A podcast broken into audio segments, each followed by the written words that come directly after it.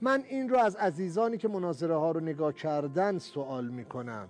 چطور شد من کارآفرین برای ورود به یک حوزه کارآفرینی باید بازار سنجی کنم؟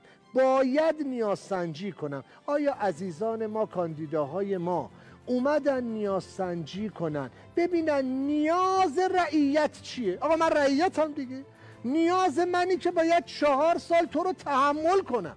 سیاست گذاری های تو رو تحمل کنم. تصمیم گذار تصمیم گیری های غلط آنی تو رو تحمل کنم آیا هرگز اومدی سوال بکنی؟ آقا نیاز توی بخش خصوصی چیست؟ نیاز توی دختر خانوم 18 ساله چیست؟ نیاز توی نوجوان چیست؟ آموزش رایگان. آقا این حق مرد طرفی ما وعده و وعید قولهایی رو میدیم برای ارائه این یارانه نقدی.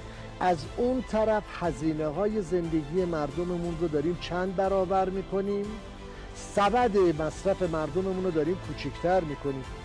چرا هیچ کدوم از عزیزان به این مطلب اشاره نکردن که منابع تأمین پرداخت این یارانه های نقدی از کجاست؟ انقدر دولت بزرگ و پرهزینه این تنه سنگین دولت ما. بله اگر واقعا شاخ و برگای دولت رو بزنن هزینه های دولت رو کم کنن شاید بخشیش. آقا الان آرزو شده حد اقل نیازهای طبیعی مردم در سراسر دنیا برای مردم ما شده یک آرزو. ما مردممون باید لهله ماشین داشته باشن.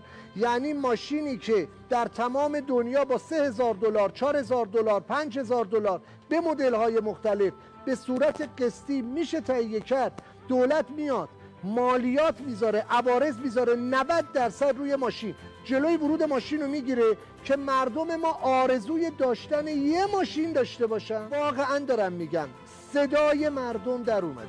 صدای بخش خصوصی در اومده. آقای رئیس جمهور شما کار خاصی نمی‌خوای بکن... نمی‌خواد بکنی. شما نمی‌خواد 450 هزار تومن به مردم بدی. نمی‌خواد 500 هزار تومن یه میلیون تومن وعده و وعید بدی. آقا بیا هزینه های مردم رو کم کن. مردم به دنبال بیمه تأمین اجتماعی مردم به دنبال رفاه اجتماعی هر ایرانی یک کارت ملی تأمین اجتماعی رایگان این حداقل وظیفه دولت هاست. در تأمین اجتماعی ما. رایگان بشه. اگر رفاه اجتماعی مردم ما اون حد اقل ها آقا ما دنبال مسکن ارزان نیستیم. دنبال مسکن متناسب با درآمدمون هستیم. یعنی مردم ما به جای اینکه ما بیایم این هزینه ها رو رو بحث اشتغال بیاریم. اگه بیایم درآمدهای مردممون رو با اشتغال زایی افزایش بدیم قطعا آرام آرام مردم ما می‌تونن زندگی بهتری داشته باشن. ولی اینا اومدن بحث کارآفرین رو رها کردن بحث تامین منابع مالی ارزان قیمت رو رها کردن. صرفا دارن وعده و وعید میدن. 450 هزار تومن سال دیگه با 450 هزار تومن. من فکر کنم حالا من اگه هر چی بگم میتازم حرف بشه. شاید نیم کیلو گوشتم نشه خرید. واقعا مردم ما لایق این عدد رقم ها هستن. بیایید رفاه اجتماعی رو هدف قرار بدیم. قطعا ما از رئیس جمهور انتظار نداریم که بر همه مطالب همه فنون همه صنایع اشراف داشته باشن رئیس جمهور به مسابه یک مدیر مدرسه است که باید مدیریت کنه. از طرفی هم باید افراد کارآمدی رو برای اون مدرسه برای اون دولتش انتخاب کنه. ولی انتظاری که از رؤسای جمهور داریم اینه که اتاق فکر حرفه‌ای اتاق فکر دانش بنیان اتاق فکر آشنا با چالش های روز داشته باشن که اون اتاق فکر بهشون کمک بکنه توی چالش ها توی مسائل توی رسانه دو تا نکته ای رو بگن که نسل جوان امروز ما دوست داره بشنوه. اینی که سرکار خانم سرکار خانم دکتر مهنوش میفرمایند که آقا فلانی قول داده که اینترنت و یارانه اینترنت.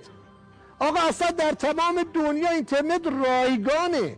اینترنت پرسرعت رایگانه. امروز اینترنت وانت نیست. میگه تمام این سالها قیمت گذار ارز متاسفانه دولت. دلار رو میاد می‌بره بالا تا نرخ سی هزار تومن. با با ابزاری که داره.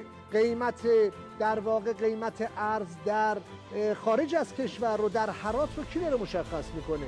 قیمت ارز در کف بازار تهران رو کی داره مشخص می‌کنه؟ اینها دارن با ابزار ارز پاشی قیمت ارز خودشون تشخیص میدن خودشون تدوین می‌کنن. با بارها به بانک مرکزی اعلام کردیم آقا بانک مرکزی باید از دولت جدا باشد. در تمام دنیا این را با یک خطری مواجهیم به نام خطر خروج منابع انسانی مهاجرت منابع انسانی من به شدت میترسم از روزی که کشور ما به مانند کشور سوریه به مانند کشور لبنان عموم ملیتش در خارج از کشور زندگی بکنن و صرفا یک بخش محدودی در کشور ما بمانند. نذاریم کشورمون بشه سوریه نذاریم کشورمون بشه لبنان. ما کشوری هستیم غنی با یک دنیا. ظرفیت معدنی ظرفیت علمی ظرفیت کشاورزی. اگر شما فقط حمایت کنید کسب و کارها رو. اگر حمایت کنید سرمایه گذاران رو. اگر تسهیل مسیر سرمایه گذاری رو برای سرمایه گذاران در تمامی بخش ها در دستور کارتون قرار بدید چالش اشتغال کشور حل خواهد شد.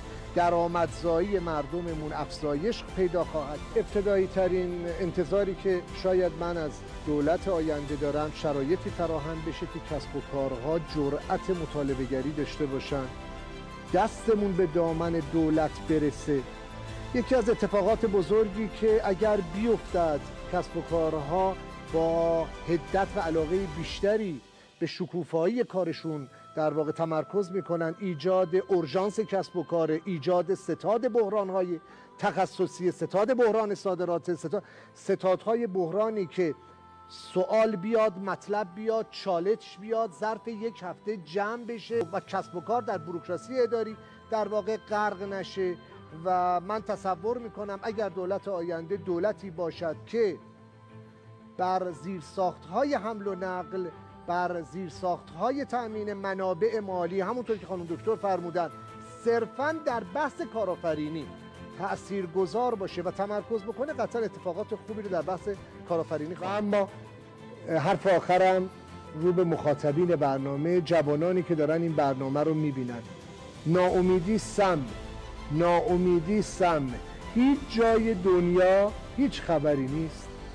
هر اتفاق خوبی قراره برای کشورمون بیفته با همت شما با کمک بخش خصوصی باید کمک کنیم برای کشورمون تعریف کنیم. خسته نشیم از ناملازمات خسته نشیم نقد داریم ولی برای کشورمون همواره محکم و استوار ایستاده خدایا چنان کن سرانجام کار تو خوشنود باشی و ما رستگار.